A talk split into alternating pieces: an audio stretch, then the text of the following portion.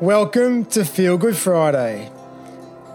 Today's topic comes from the vote that we had in the Do Life Better community on Facebook. So, for Tom, Lara, Ted, Kath, who is in fact my wife, Ryan, and another Kath, thank you very much for voting for this one today. So, this one is dedicated to you. The most important, influential, life changing, mood affecting conversations you will ever have are the ones that you have with yourself at each moment of every day. So, then, what is your self talk like? Is a lot of your internal chatter focused on overthinking, picking out the negatives in all situations? Is it judging and labeling yourself? Or do you focus on what is helpful, such as the positives, the lessons, and your goals? You see, your mind is most likely in constant chatter and this self talk influences and even determines your mood, your confidence, your resilience, how likely you will be to take on positive risks, the way you see and engage with your family, friends, and colleagues, whether you are someone who chases after your dreams and ambitions, or whether you spend time waiting and hoping that things will turn out in your favor, and much, much more. Ultimately, your self talk creates the lens through which you see the world and yourself and this lens changes everything. After all, it's not what happens in your life that is important.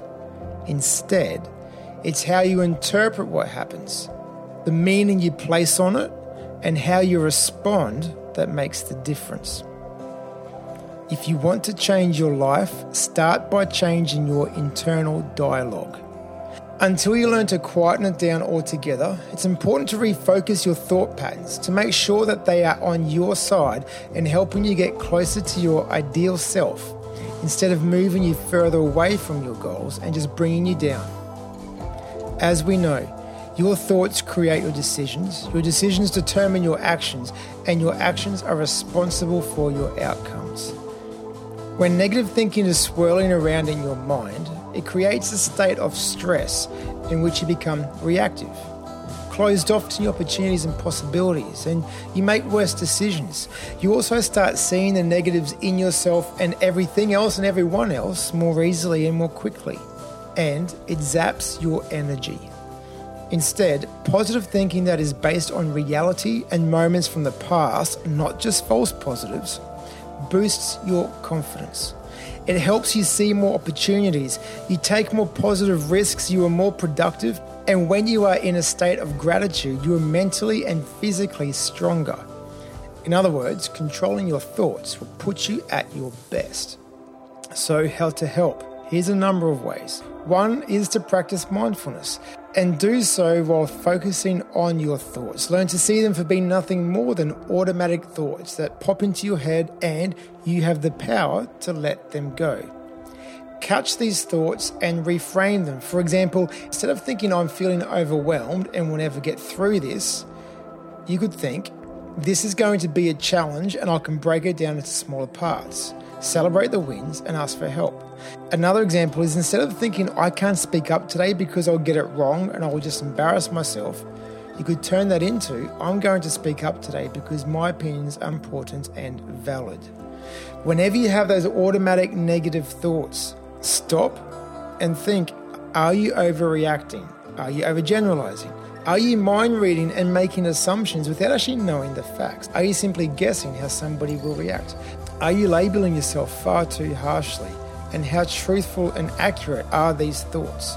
Remember to step away and talk to yourself as if you would talk to your friend.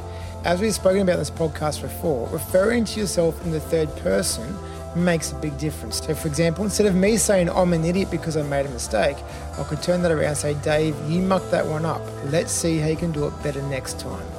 By speaking to yourself in the third person, it gives you a greater perspective. And what happens is you end up giving yourself better advice and better encouragement. So, with all this in mind, remember that if you're going to be talking to yourself anyway, make sure it is a conversation that serves you, that builds you, that brings you closer to your ideal self and your goals. Simply turning around the chatter from negative and unhelpful to positive and helpful will enable you to become more confident, optimistic, resilient, and hopeful. After all, It's not what happens that is important. Instead, it's the meaning you place on those events and how you interpret them that matters, because this determines what you do next and ultimately the quality of your life. So, if you want to change your life, start by changing your thoughts. I hope you found this one helpful today. If you did, please do share it with a friend or someone in your family who you know will really benefit from focusing on their self talk and really trying to turn that around into the positives. Please make sure you leave a rating and a review. And are you a subscriber yet? Please make sure you do subscribe. That way you don't miss out on any future upcoming episode. Join us in the Do Life Better community on Facebook. It's a closed group. It's called Do Life Better Community. Jump on there, join us. We would love to have you as part of our conversations. And make sure you take a screenshot of this episode put it on Instagram, tag me at Dave Joyner and at Do Life Better Podcast. And thank you very much for taking the time to join me today. Can't wait till next time.